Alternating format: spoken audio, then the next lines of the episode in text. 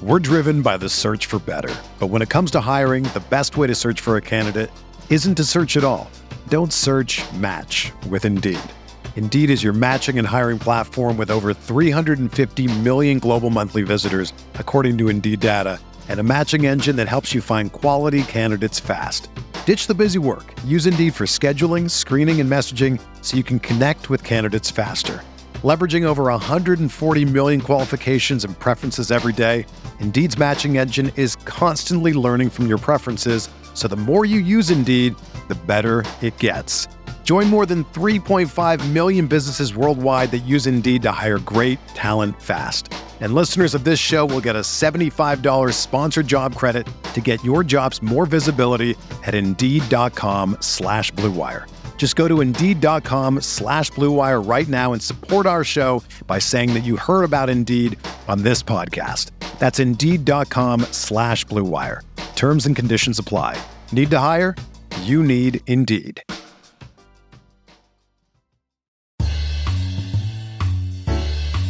All right, everyone, how you doing? What's going on? Welcome to the Future Award-winning Talk Buffalo podcast, where we often highlight but aren't limited to Buffalo sports, news, media, and entertainment. I'm your host, Patrick Moran. You can find me on Twitter at Pat Moran Tweets. Thank you very much for locking in. If you have not yet subscribed, please go and do that right now. When you subscribe on Apple or Spotify, wherever you turn, or you get your podcast from, and you turn those little notification settings on, new episodes will get sent right to your phone literally as soon as they're published. Happy Casual Friday, everybody. Took a little break last week because it was wall to wall NFL draft coverage here. But he's back this week. Casual Friday with my buddy, owner of 26 Shirts, co founder of Bill's Mafia, my buddy Del Reed. What's going on? How you doing? What's up, man? It's good to be back on. It's good to have you back on. So, I mean, we're going to talk about a lot of stuff today. Uh, some Bill stuff. I'm going to get your at least some general thoughts on the draft. We'll do our regular segments that we do every week. But, well, I'll tell you what, let's start there, man. So, new prospects, new rookies, new guys saying Bills Mafia on Twitter. Hashtag Bills Mafia. Probably, even though these are new people, it's got to be that like same old cool feeling you get when you see guys saying and talking Bills Mafia. Same old good feeling for you, I'd imagine, right? Never gets old. I mean, and this past week, it got really weird when the Bills signed Warren G's son as an undrafted free agent, and I got Warren G up in my timeline tweeting Bills Mafia. like, that was really cool, man. Like, if I had a if I had a, a, a time machine to go back and tell 1994 Del that first I'd have to explain what the internet was, and then I'd, I'd have to get into social media. But if I mentioned to him that, hey, freaking Warren G is gonna put out a an update that mentions some crazy hashtag you come up with, um, I think I think he would think that was pretty cool if he was able to wrap his head around everything that uh, goes on with social media and, and internets and stuff. It's crazy, dude. It's crazy. Warren G tweeted Bill's Mafia, or it's crazy. That was really cool. I did see that. I I thought the same thing. I'm like, wow, man, this is a this is like really, really, really cool. Um, couple things, then we'll get rolling too. So we're taping this. We always Del and I usually tape sometime Thursday afternoon. I drop this for you guys on Friday. Taping this a couple days earlier in the week now on Tuesday. So if something crazy happens over the next couple days and we don't hit on it, that's the reason why. And the reason why we're taping this a couple days earlier than normal is I got a few friends that are coming down to Florida. And the reason, and I tell you, man, I don't talk about this on Twitter. And I know it's because of the age, but my birthday, so people are hearing us on Friday. So my birthday will have been yesterday, Thursday. And it's not just any birthday, brother. I, I gotta, I'm gonna, this is an exclusive. I don't ever say this, but I'm turning 50. I'm gonna be 50. 50. Yeah. Yeah. I think it's the kids call old AF. it sure is, man. I am I have officially hit the age. I think maybe when I first turned 40 for a couple weeks, I kind of didn't want people to know that I was 40. But now it's like, man, because I've met a lot of people, Del, over the last, I don't know, I've been down here in Florida for five years, and I've met a lot of Bills fans through this podcast, you know, on Twitter, a lot of people who follow me and stuff. And I've developed some friendships from that. Nobody really knows how old I am. I don't look, th- knock on wood. I mean, it might catch me someday soon, but I don't look that old. So when I tell people that I'm 50, it's, I don't know. I, I get a weird look, and it's like half the people are looking at me like, wow, man, you don't look like you're 50. The other half are like, damn, dude, you're 50 and I'm still hanging out with you. I'm like 37. You know, so yeah, dude. Well, I mean, I'm 45 and I, I'm completely open about my age. I don't care. You know, not to get too, you know, not to get too into it, but you know, I just had a, a very, I had a family member pass away just this this past couple days, and he was younger than me. I'm gonna miss him. He's a great guy, big heart, um, bigger than life kind of guy, you know. And you never know how how much time you have. I mean, a lot of people don't get to be 50, man. So I always say every every wrinkle is a trophy. You know, every gray hair is a reward. You just gotta enjoy it, man, because a lot of people don't get to be there. So soak it in, dude. 50. Congratulations. Well, thanks, Del. I really appreciate those sentiments. I also wanted to say before we get cooking today, for you anyway, happy almost consistent warm season, which for you is Del Reed cargo short season. And you're better known on at least some circles anyway, I think. As much as you do like all your charitable causes, I actually think from what I see on Twitter, you're as well known for wearing cargo shorts as anything else, man. It, that's kind of funny. Yeah, it's a it's a weird epitaph that's going to find its way into my gravestone someday.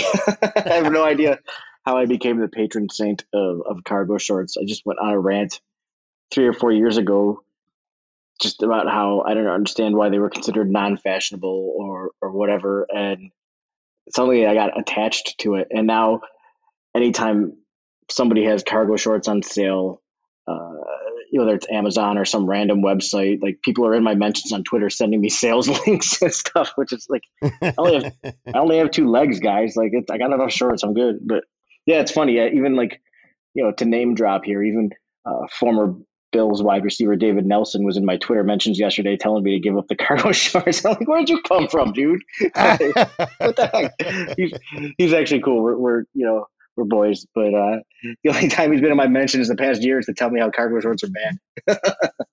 That's a good name. That's a name from the past that I kind of forgot about that I shouldn't have because he was a he was a pretty good player for the Bills, an undrafted guy who uh you know did some good things for the Bills. Didn't get drafted. So speaking of the draft, by the way, uh, like how did you enjoy the draft? Uh Thursday, I'm sure you watched Thursday, potentially. I don't know if you watched it all Friday. Uh in the Saturday afternoon? Like, how much of the draft did you actually watch? Where did you watch it? Um, were you were you on Twitter a lot during the draft, or were you just kind of locked into the TV? Did you let Twitter kind of spoil the picks for you, like the insiders, or did you wait to see who the guys were on TV? Like, how did that play out for you? I spent on Thursday night. I spent a good portion of the draft uh, on Ty Dunne's uh, community Zoom that he puts together yeah. for the subscribers of Go Long, which I highly recommend. Um, I beat that drum a lot on Twitter lately, just because I think it's awesome what he's doing. Uh, sure. He's building a community, really, not just a, a, website with different, you know, articles and interviews and stuff. Um, so I, I, hung out with that crew for most of Thursday, and uh, I'm not so much worried about spoilers. Like, dude, this isn't like Avengers Endgame. This isn't like the next Star Wars movie. It's like, right. who cares if you know who the pick is, whether it's 25 seconds ahead of when they say it on the television. That doesn't bother me at all. Um, but I, I guess I can understand why some people get upset. It doesn't bother me at all. So yeah, you know, I've got my laptop set up on a stand. I've got the television going, and just kind of absorbing as much as I can, waiting for the Bills to get their turn. Um, so that was Thursday. Friday, I spent a little bit more time with on Ty's uh, Zoom meeting. I did a, a, train wreck thing with them. Uh, I think I joined another one at one point or another. It, it, but Friday, I, I wasn't as dialed in as I was you know Thursday just because that's the first round, and those are all a lot of the names that you're familiar, you know, hearing for the past few months. Um, and then Saturday, actually, uh, I had to help my sister move, so I wasn't really dialed in that much at all. I was just, you know, waiting for the the Bills app to to buzz my phone when a, a new pick was made, and I, I was hopping on Twitter here and there throughout the day just because it's kind of like, you know, like an IV for me. I'm always on Twitter, but um, yeah, it was a it was it was a fun draft. It was it was cool. You know, it was. I'm glad to see Brandon Beane invest so much um, effort into the line of scrimmage. I think a lot of people were not excited because I think he only had like think they only drafted like one offensive skill position in the entire draft. Yeah. Mar- Marquez Stevenson. So Yeah. uh, I'm okay with that. I'm okay with that. They they had their they have the luxury now. Now that the quarterback uh, position is kind of set up, they have the luxury now to to just go BPA, and they you know they kept drafting defensive ends that were first round grades by some scouts. So cool.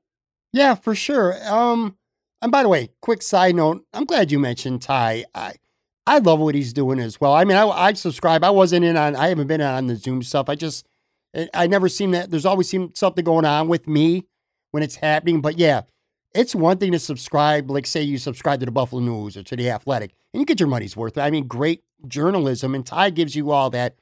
But he does a really good job of involving the people who subscribe in these interactive things.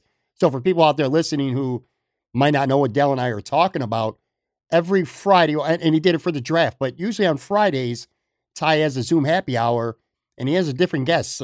He's had draft, draft prospects on. I remember he had Allen Robinson, a star receiver for the Bears, on.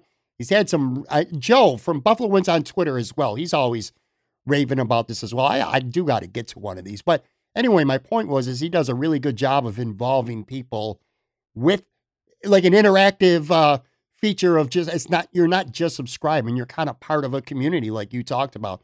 And i really think that's cool. So people should definitely uh go check that out.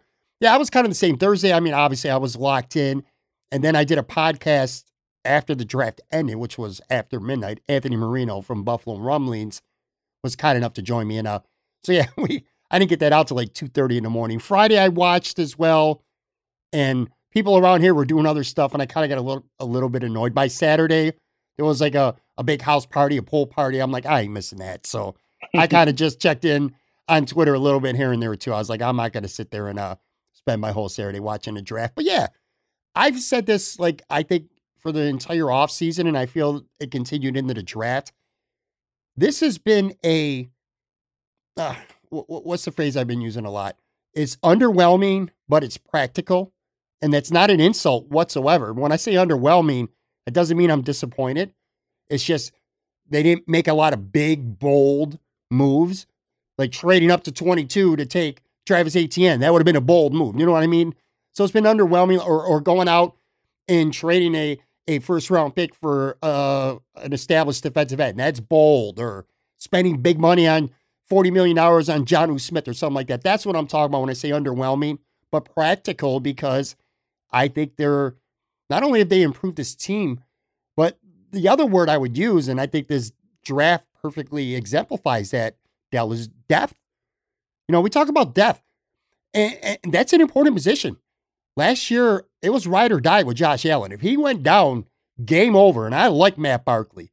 They signed Mitch Trubisky this offseason. If Josh Allen misses, I mean, if he goes down for the year, yeah, the Bills are probably done. Just like uh, the Buccaneers are done if Tom Brady goes down, or or Mahomes, you know, the Chiefs are done. So it's not just that.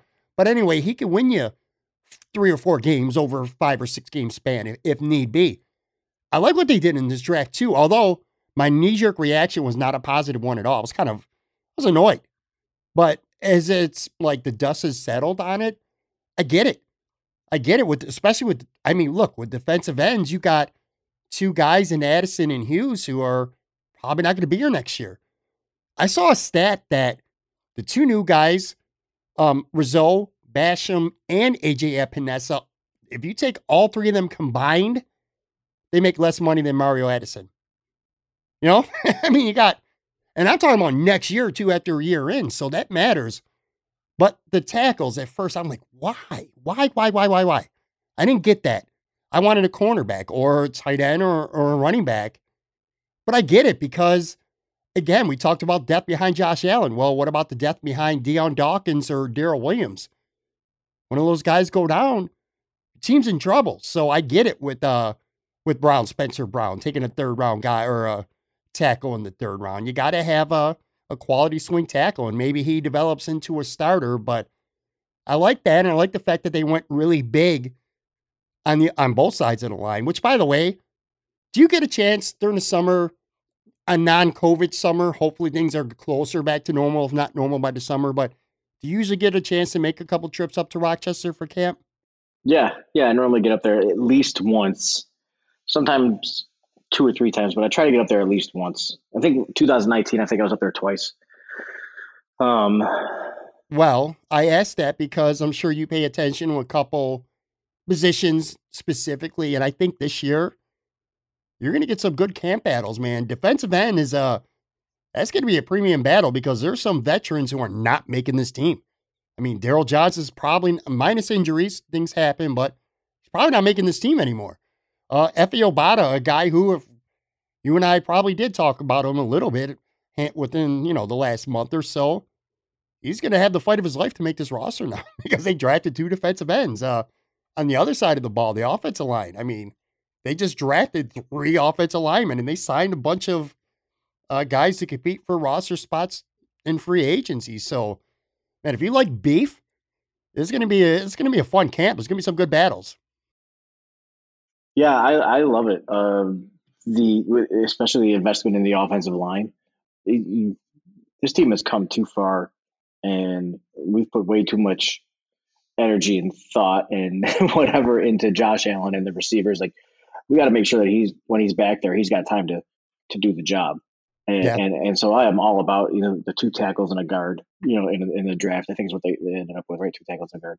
And then with the defensive end, like you just said, um, they're a year away, most likely from being much more scarce than they are now at that position. So I love it. I love the luxury that the team has now because they've come too far. They were they were you know one game away from playing in the Super Bowl, and, and, and so I think I tweeted this on, on Friday or Thursday or Friday. Like Bills fans, we're used to the draft being our Super Bowl.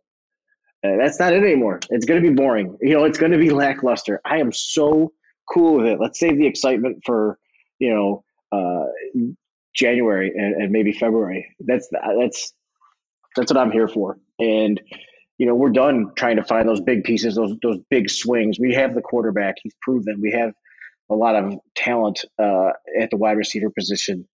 Uh, you know, you and I talked about running back, but you know, with the addition of Matt Breida, they've got the speed. They do have the speed uh, in that backfield now, so they have a good complement in the running back stable. So let's just make sure that the offense can do what it's supposed to do. Let's make sure that this offensive line isn't, you know, an ACL tear away from, you know, suddenly the Bills losing two or three games that they should not have lost. Right. So I, I am I, I, I am all about it. Well, you know, I was complaining half jokingly at least earlier about being old and you know, you you wear that 45 on your chest proud as well. But one cool thing about our ages, at least anyway, is compared to some of these younger guys and girls listening to the show right now, is they don't know what it's like to be drafting 28, 30, something every year. But, you know, we got a good taste of that in the in the late 80s, in the early 90s. Like the and uh, again, good value. You, they weren't always top 10 picks, you know, Thurman in the second round, but there was that that run where it seemed like every year they were drafting a guy, you know, getting a late first round pick. Guys like Henry Jones and, and Phil Hansen and John Fina and Thomas Smith. A lot of these guys who were unheralded when they came out. Like I remember Thomas Smith, I was like, who? You know, John Fina. I didn't remember know much about John Fina when he came out and Henry Jones. And these guys turned out to be key contributors that really helped take the Bills to the next level or at least maintain where they already were. So yeah, man, it's it's just a it's a different feeling. It's something to get used to when you're picking uh this late. I think it was a mixed bag of uh results in terms of like grades from the pundits, which doesn't mean shit, of course.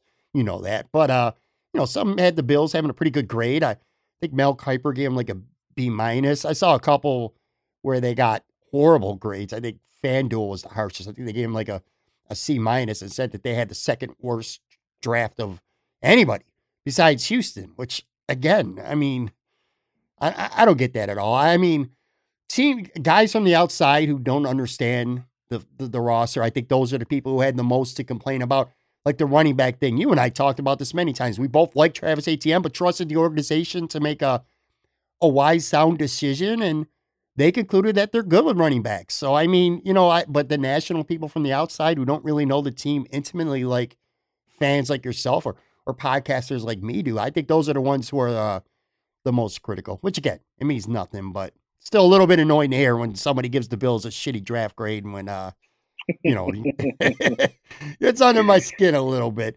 You know, speaking of getting under my skin too, by the way, I, I know you, Del. Like you ain't no controversial take guy, but can you agree with me at least on this? All right, and I'm begging. Eh, if you're in the media, if you're a blogger, if you're a fan, stop asking these new dudes about blue cheese, man. I hate that, brother. I hate it, man.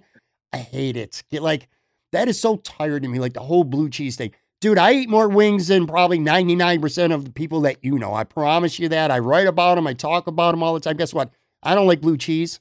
I don't like any cheese. I just had the wings. It's like, why is that such a big Buffalo thing to ask about blue cheese? It's like a necessity to do it. Hate it. I don't know. What's funny is that the blue cheese in Buffalo is different than blue cheese like everywhere else. And so a lot of people they have these opinions and they say, "Oh, blue cheese, that's disgusting," because they're thinking of that either that, that that bitter, crumbly blue cheese or whatever. I mean, the, the, the blue cheese. I would say there's a difference between blue B L E U and blue B L U E cheese. it's just a, there's a difference, and in in Buffalo we've got our own you know variation more often than not. I mean, I've gotten chicken wings with like normal, you know, nationwide, whatever, like blue cheese. It's terrible. It's disgusting, man. I'll give me like that. give me that stuff cut with mayo or whatever it is, however they make it. Like I don't want any of that that that bitter nonsense. You get a cup of blue cheese and it's taken up half by those blue cheese chunks. Like what am I supposed to do with this? It's like I, I can get half a cup of blue cheese. No, I want the I want the that horrible stuff. well, anyway, blue cheese stuff aside, like I said, this draft is one of those legitimate uh, trust the process drafts. And, and you, again, you and I have talked about this for many weeks on the show leading up to the draft that you weren't going to be too high or too low on guys, and you were just going to trust your organization, trust the process. Which, by the way, that's a perfect segue into our 26 shirt segment for the week because the new shirt is out, uh, volume nine, shirt one, and it says trust the results. And the word process is scratched out underneath. Um, it has results. Great shirt, man. And really, to me, it demonstrates that uh, the Buffalo Bills have now become a franchise or result oriented franchise, which I like that a lot. So, anyway, that shirt's available through May 16th. And every week on this podcast, Del and I highlight the cause behind it. I think that's very important. And this week, uh, the beneficiary is a is a 29 year old young lady named Alex. I want to read the, the description that you can find on the 26shirts.com website as well, of course. Um, this is regarding Alex. So, in January of 2021, Alex was diagnosed with stage four breast cancer because it had spread to nearby lymph nodes and other organs. Her cancer is no longer curable, but it is treatable.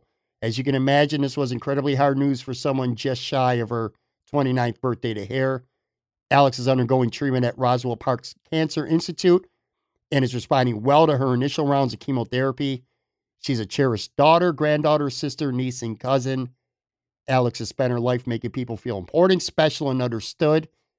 She is a powerful presence in the recovery community in Buffalo, and she has helped more people than she will ever know through some of the worst moments of their lives. She's a natural fighter. With the long road ahead of her, Alex and her family appreciate all the support and well wishes please consider a shirt purchase or a donation to her online fundraiser. And I'll put a link to that as well uh, in the show notes. So just talk a little bit about, you know, this specific campaign and, Alex, as always. I mean, and by the way, props again to shirt designer Garrett Wolowski as well, because it's a really cool shirt. I like it a lot. But yeah, just talk a little bit about, you know, this campaign and a little bit from what you got to know about Alex.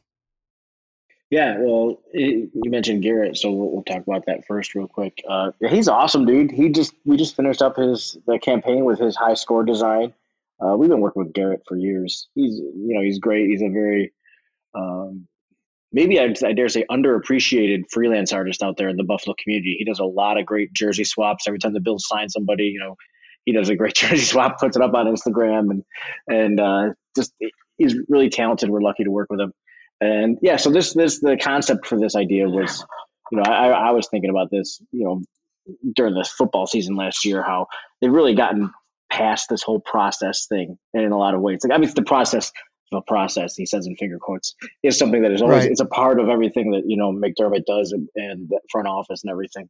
Um, but really now this is like you said, this is a results oriented franchise. Like the process has been proven. You know, it was implemented in 2017. It's now 2021, and look where we are. You know, we're coming off a season where the team was one win away from the Super Bowl, and maybe this year they're going to win it. I sure hope so. So uh, I, I, just thought was a, that was a fun play on on that whole term. But you know, as for you know Alex, you know, her couple of friends of hers reached out to us, you know, several months back, and we were finally able to work her in to uh, you know our, our campaign uh, schedule, and so we're you know excited to do that, excited to help her, and you know hoping that we can make a dent, you know, in some of these these bills and just everything else she's got going on.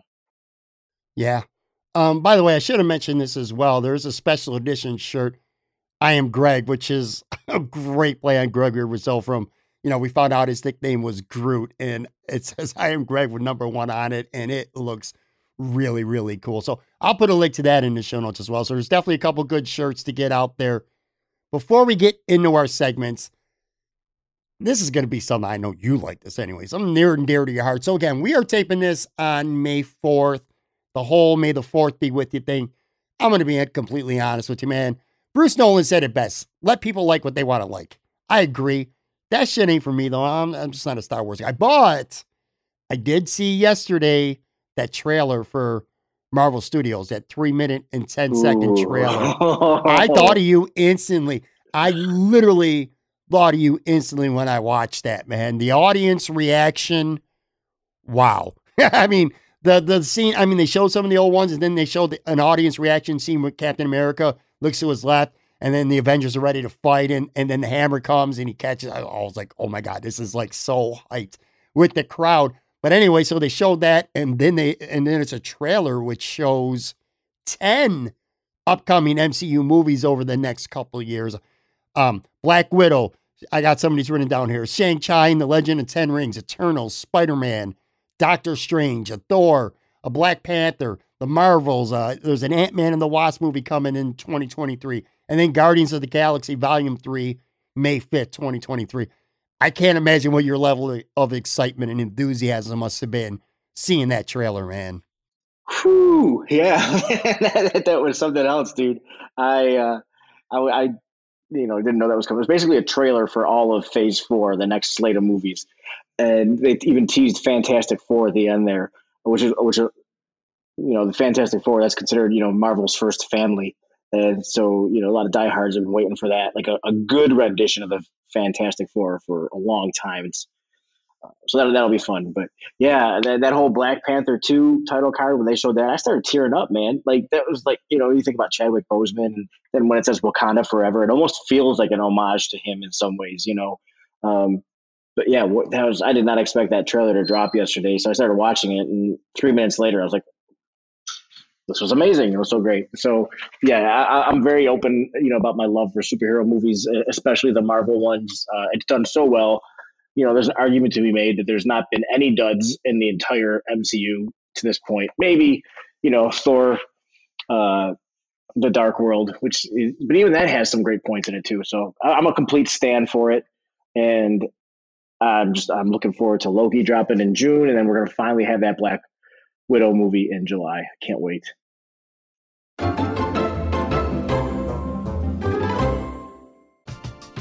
We're driven by the search for better. But when it comes to hiring, the best way to search for a candidate isn't to search at all. Don't search match with Indeed. Indeed is your matching and hiring platform with over 350 million global monthly visitors, according to Indeed data, and a matching engine that helps you find quality candidates fast. Ditch the busy work. Use Indeed for scheduling, screening, and messaging so you can connect with candidates faster. Leveraging over 140 million qualifications and preferences every day, Indeed's matching engine is constantly learning from your preferences, so the more you use Indeed, the better it gets. Join more than 3.5 million businesses worldwide that use Indeed to hire great talent fast. And listeners of this show will get a $75 sponsored job credit to get your jobs more visibility at Indeed.com slash BlueWire. Just go to Indeed.com slash BlueWire right now and support our show by saying that you heard about Indeed on this podcast. That's Indeed.com slash BlueWire. Terms and conditions apply. Need to hire? You need Indeed.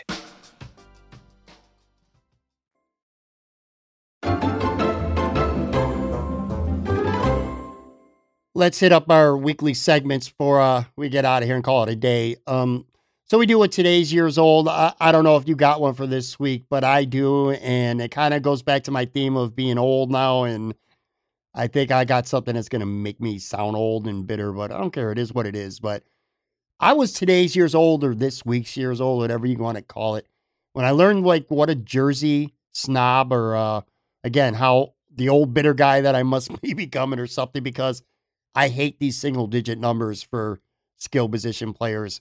I hate it. Kyle Pitts, the fourth overall pick for Atlanta, he's wearing number eight. Uh, more specifically to Buffalo, Emmanuel Sanders is number one. I just don't like single digit football players on anybody who's not a punter, a kicker, or a quarterback. So I was today's years old when I realized it, when I saw the the physical jersey of Sanders with number one and Pitts with number eight, and I just didn't like it. Didn't like it at all, man. Sorry, bro. I hate it. I hate it too. good. All right. So, all right, so it is maybe it is an over forty five thing then. Oh, okay. Sure, good. I think I tweeted about that a couple weeks ago. How like, um, it, you know, I've been watching you know football nonstop, you know, every season for you know thirty plus years at this point, and uh, my brain is not ready to start seeing these guys out split split wide with single digits or you know i'm just not here for it not here for it man nope no thank you ultimately it doesn't matter but like it's oh. I just got used to guys wearing numbers in the teens over the last couple of years. I mean we grew up and wide receivers always had numbers in the 80s you know and now they're in the teens which i'm like finally getting used to that. Now i got to deal with guys wearing like marquez stevenson's wearing number five for the bills. I'm like no that's trent edwards. You know, it's not, it's not a wide receiver. So, oh yeah. Anyway, you got one? Um, actually, you know, I'm gonna go with I was just I was today's years old when I learned you were 50. You look great, dude. You're gonna be 50. Congrats. You know, seriously, I'm gonna go with that this week. You, are looking good, bro. You're looking good. 50. 50 was so much older when I was like 10. I mean, you you should have been like on death's door. You know, as far as, as if you had a 10 year old me. So man, you look great. I want to have a fun with polls were you a game? I don't think we've never talked about this. Are you? Were you a fan of Game of Thrones? I've actually. I think I've seen one episode ever. Okay, well, then like, you won't be able to. It. You won't be able to comment on this, but a lot of people listening, I'm going to share the results. So I did a poll asking who's the most evil character in the history of Game of Thrones, and Ramsay Bolton. I, I thought he would win, but I thought it would be close. But he's got like 50% of the votes. Uh, Joffrey had 29%, Cersei 16% and Littlefinger 4. I'll tell you, here's a funny thing. I'm not, and this is for you, Del. I'm, that's not my cup of tea, this kind of show. Like, I don't, like, I didn't like The Lord of the Rings. I didn't like, I don't like magical or fantasy stuff. Like, I'm not a big Harry Potter guy, and I'm not a big fan of timepieces, period pieces, especially when it's not American time and, and when it's way back in the day. Like, I don't like stuff from hundreds or thousands of years ago. Like, I don't like the old gladiator movies, those kind of things. But for whatever reason, this particular show, my wife forced me to watch it, and I ended up loving it. Like it's on my Mount Rushmore of all time TV shows. But if you uh if it had spin-offs and I think it's gonna have a spin-off or something, I probably won't even watch it. It's just so weird. It was like, I don't know, lightning struck with me when it comes to that show. Because it's not my cup of tea, but man, I really loved it. Anyway, it was a good. Uh, my understanding is it was a great show for history buffs because there's so much built-in fictional history in you know in that show. That that's how one person explained it to me. So yeah, that could be. Anyway, for people like I said who who have seen the show, I just found it was interesting that Ramsay won by such a hefty margin uh, over Joffrey and Cersei. But anyway, let's get to well, it was two weeks ago. It wasn't last week because last week we had uh, draft stuff going on. Two weeks ago, we did our favorite movie villains of all time. And dude, I'm getting my ass whooped, man. This was another one where Del beat the shit out of me, man. It was uh so you drafted to recap, because again, it's been a couple weeks now. We did all time our favorite movie villains, not all time best, but we said our favorite movie villains. You drafted the Joker, the one played by Heath Ledger, Thanos, uh, Keyser Söze from uh, The Usual Suspects, Come, I what God? I, always get the name wrong. The, the, the bad guy from Gladiator, Commodus, Commodus, Commodus, and, and Loki. And I drafted. This was bad, man. All right, Michael Myers and Jason Voorhees. I, I I stand by those. Okay, I still do. Then I went Nurse Ratched, which just that was not going to play well with with our our audience anyway. Uh, and then the one where I really dropped the ball, Johnny Lawrence from the Karate Kid. That was just a horrible freaking choice, bro. Horrible choice. I heard so much dude, shit. You you took a dude who became the protagonist in the ensuing TV show. Like he's the Yeah, protagonist. Exactly. He's not yeah, even he's an not, he's anti-hero. not Like, even the, he's not even He's a good dude. he's not even the biggest villain in the movie. You know, you can make a case that his mentor, uh, the guy who John. Kreese plays, I forgot. To, yeah, that that's the actual the biggest villain in there. And then I went, which I thought was funny, and I kind of I semi stand by it anyway. Shooter McGavin, man, but I heard a lot more people. A couple people were saying like, "Well, he was an asshole, not a villain." I'm like, "Well, isn't that kind of the sort of the same thing with movies?" But anyway, 84% to 16, man. I just got crushed. You dragged me again. I So want to know who these- these sixteen percent are. I want to know who's sixteen percent. Yeah, I want I'll tell you, I can't remember because God, I, again, I'm turning 50, bro. So I, I can't remember shit from two weeks ago, let alone a month or whatever have you. But I do know the the poll before this. I can't remember the category, but I was kind of annoyed. Like you beat me convincingly, but I was like, I kind of liked.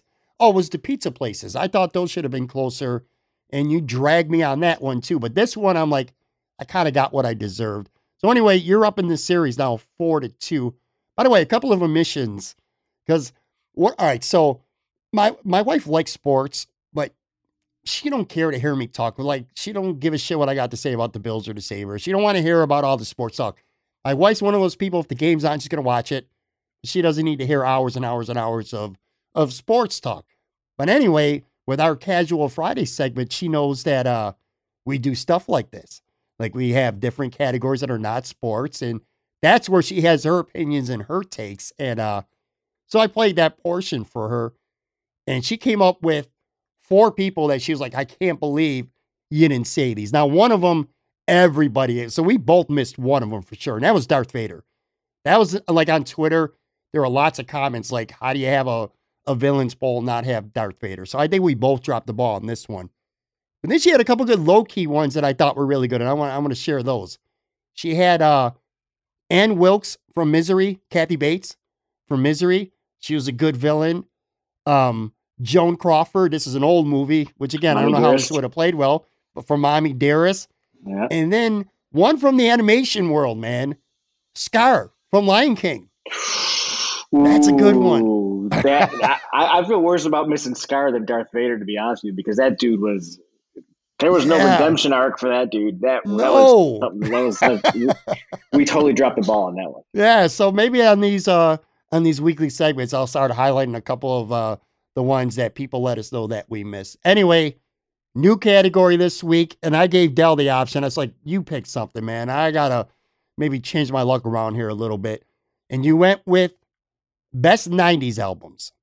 So that's gonna be the category this week. We've done some 80s stuff. We haven't really done any 90s stuff yet. I'm trying to think in my mind. So last week, I think you went first.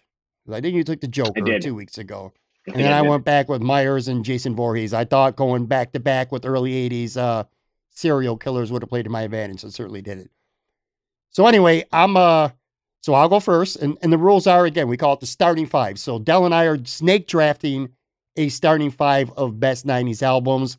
I'll pick one, he'll pick two, I'll pick two, he'll pick two, and then I'll finish uh with the last pick. So I'll go first, and these are all albums that dropped in the 90s. And I will put up a poll on Twitter over the weekend and and people will vote, and uh that's how we determine who wins these each week.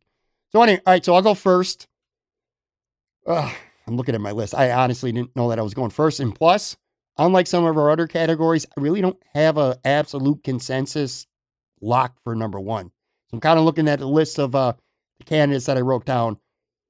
You know, I'm gonna draw from the time I remember it came out. I'm actually gonna go Pearl Jam 10. That's gonna be that's gonna be my first pick. Uh Alive, Jeremy, Black, Even Flow. That's uh that's probably my my favorite album from the 90s. Not my favorite genre music. I was more of a hip hop and R&B guy in the 90s than uh alternative rock, but that album was uh for me anyway, it was it was unbeatable. So my first one's going to be Pearl Jam by uh or 10 by Pearl Jam. Strong, strong. This is tough because I mean we have ten years to to draw from, and you know as a '90s kid, like this is, this is really hard for me. I mean, I, I suggested it, it, but but then when it was time to do it, I'm like, I have no idea who to pick. So I, I, figured I was going to go with you know the obvious number one, which is Nirvana. Never mind, completely changed music. It just yeah. changed changed music for the next you know ten years at least. Uh, and um, for my number two, I think I'm going to go with the Weezer Blue album. I know a lot of people think that you know Pinkerton is maybe their their best album. Uh, actually, one of my least favorites. As much as I enjoy like you know quote unquote emo music, and they're kind of like one of the albums that kickstarted the whole you know subgenre. But uh, the Blue album, man, is just perfect from that first note to the last note. It's just it's one of my all time favorite albums, and um, I am honored to give it number two in my starting five this is one of the things about music, just like with food and movies and stuff, it's so subjective. And I feel like when it comes to music, I could tell, like, in this decade, generally speaking, you and I weren't into the same types of music. That's not to say that I didn't like some of the stuff that you liked and you didn't like some of the stuff that I liked. But I think generally speaking, I I, I think you were more of a of a rock, alternative rock kind of guy in in the '90s. Where uh, again, like I said, I was more into the hip hop side of it, and uh, and I. Bro, you just picked Pearl Jam ten. You just picked Pearl Jam right. ten. That was the exception. and by the way, and just so you know this, I, I know I I joke and say, well, I need a better strategy to try to win a poll. I, I'm not saying I don't want to win a poll. So if you are listening, vote for me, please. But I'm not going to pick guys. I'm going to pick guys that I truly feel are albums. I should say guys, like they're like they're players right now. I'm going to pick selections that I truly feel are among my favorite five. That Pearl Jam 10 album, I'm, I'm telling you, put it this way. If I owned maybe two non R&B or hip hop CDs in the 90s, that was one of the two. I think I did own Nirvana at one point, and I like them. I just, for me personally, I, I preferred Pearl Jam. Uh, all right, so I got two here. I'm going with rap, one rap album for sure, and that's uh, Enter the Wu Tang 36 Chambers by Wu Tang Clan. That that's easy for me. In fact, it was either that or Pearl Jam for number one. I mean, Method Man was on there, not the rapper, the song, which is one of my favorite rap songs. Uh, some songs with swear words I really don't need to really repeat them on this podcast, and not going to use the N word because yeah, they use the N, well with the A at the end, but still the N word, and I feel like white people should never say that word, even if it's the lyrics from a song. You know what I mean? So I'm not going to say some of the lyrics from the song, but "Protect Your Neck" that was another great song. "Cream" was a great song. So I'm definitely going with Wu Tang, and that was a pretty easy one for me. Uh, this is where I need to be careful here. This is where I kind of fall off and lose the audience. But I mean, it is what it is. Um, hmm. if you say bodyguard soundtrack, we can't do this podcast anymore. No, no. I did like it though. I mean, we had that discussion, and, and I also that brings back memories of us talking about this about what it was maybe four or five weeks ago. I told you I saw that at the movie theaters with another dude, and we had that uh what did, you had the name for it? The dude buffer. You, yeah, the dude buffer, where that there's an empty seat in between two guys. Uh, Somewhere to put the jackets. Yeah. Um, I am going. Oh wait, you said go, Bodyguard soundtrack for the '80s for the soundtracks, didn't you? No, well, oh, it was for movie soundtracks. It was overall movie so soundtracks. Yeah, yeah, yeah, yeah. Yeah, yeah. You would, yeah, that was one of the ones that you destroyed me on. Um, God, this is harder than I thought because I look, I got a list, but I did not power rank these ahead of time. So I'm, I'm kind of looking and I'm like, mm, eh, I don't know. Um, I'm going to go with, uh, you know what? I love this album personally. And again, I'm to go with TLC, but not, I, I, Crazy Sexy Cool was like the, the more popular album. I'm going with Crazy Sexy or, or not Crazy Sexy. I'm going with TLC, but it was Ooh on the TLC tip. That was their first album. That's the one that had I Ain't Too Proud to Beg on it, uh, Baby, Baby, Baby, What About Your Friends, Hat to the Back. Yeah, that was my those are my jams. So again, at, the, at the risk of falling off to the people, I, I, I got to say true, man. So I'm going TLC is my third pick. Oh, ooh, on the TLC tip. That's the name of the album. So you got two, and I know that was on your short list. So Ten was, but not ooh on the TLC tip. But you, you know, my of the audience. I mean, that was a very popular album. You don't, you don't know. You might get some votes out of it. You might get some. Maybe. Votes. Doubt it. Uh, so for me, this is again just to reiterate. This was really hard because I I had probably 15 albums in my top five, and there's gonna be stuff I miss. And there's there's one album that I'm not including, which is killing me. I want to include it, but I just I don't have space for it. So uh, I'm gonna go with first.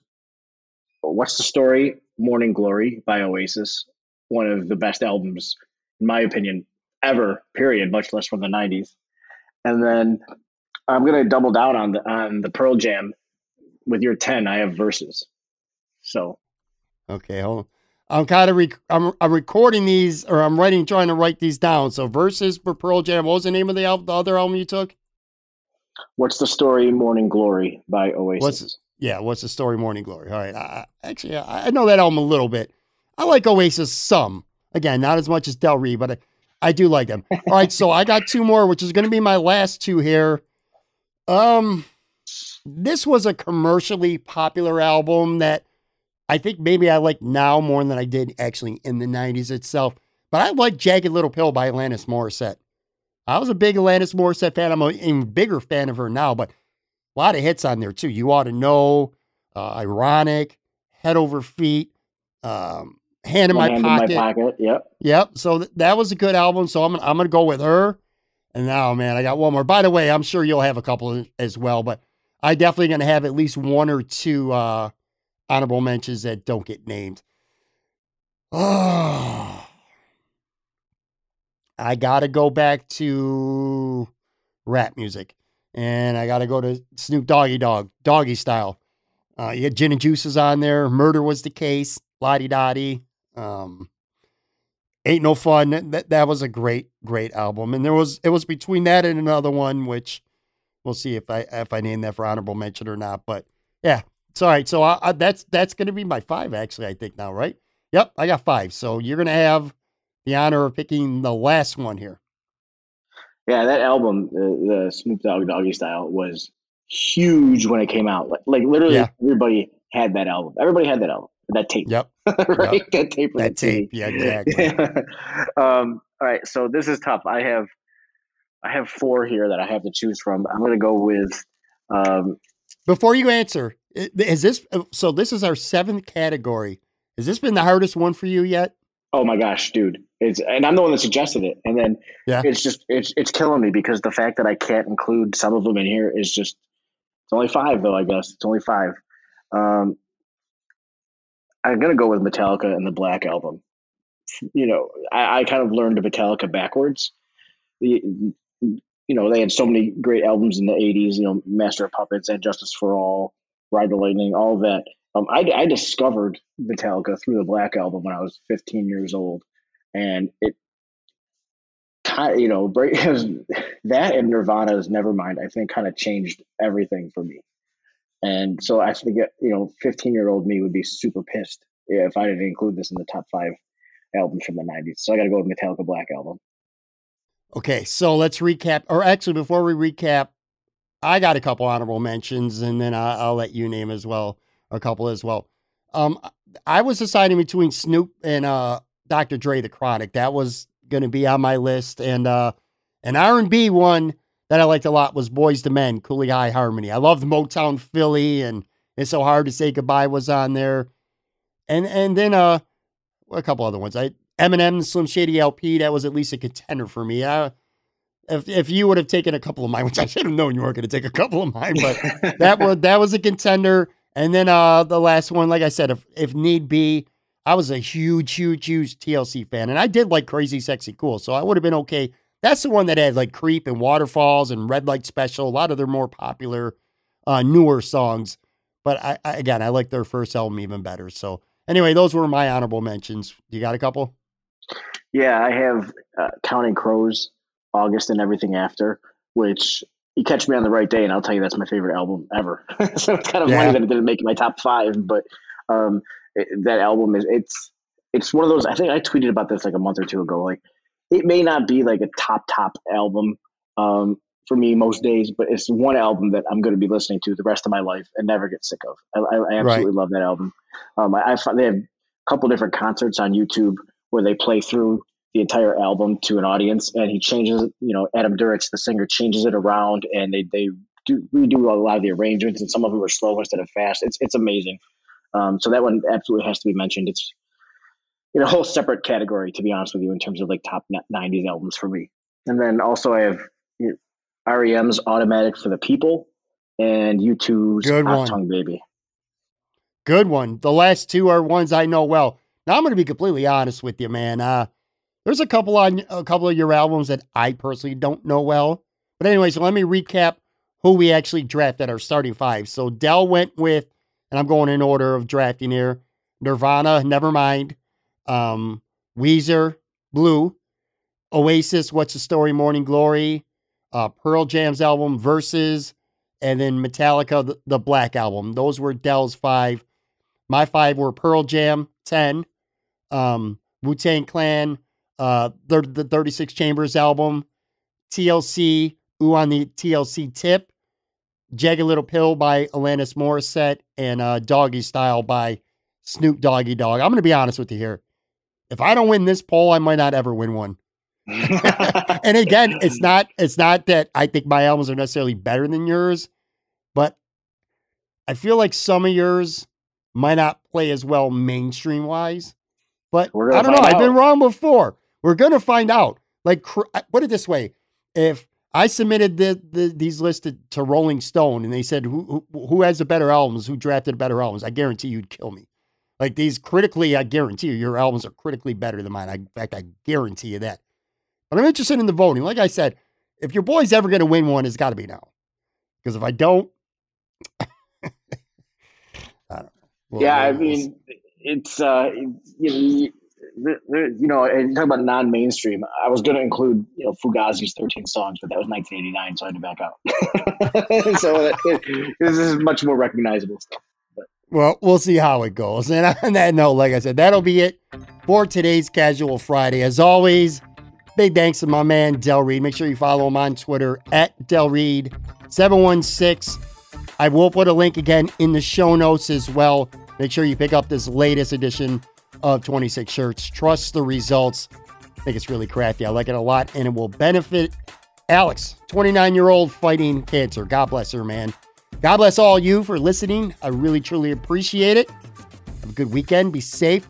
Thanks for doing the podcast as always, man. I look forward to talking to you next week. And hopefully, for once, I'll be the one having a starting five victory, buddy. We'll see. Good luck.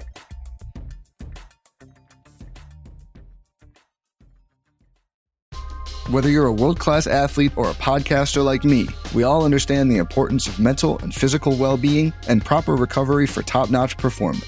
That's why I'm excited that Unifyd Healing is sponsoring this podcast. Unifyd Healing is a new and super innovative global network of wellness centers powered by Energy Enhancement System, or EE System. If you haven't heard of the EE System, you'll want to listen up. This technology promotes wellness, deep relaxation, purification, and rejuvenation. At hundreds of locations across the globe, access to a center is easy and affordable. Interested in experiencing the EE system technology for yourself? Go to unifydhealing.com slash bluewire to learn more and find a center near you. That's U-N-I-F-Y-D healing.com slash bluewire. No material or testimonials on the Unifyd Healing website are intended to be viewed as medical advice or a substitute for professional medical advice, diagnosis, or treatment. Always seek the advice of your physician or other qualified healthcare provider with any questions you may have regarding a medical condition or treatment and before undertaking a new healthcare regimen, including EE system.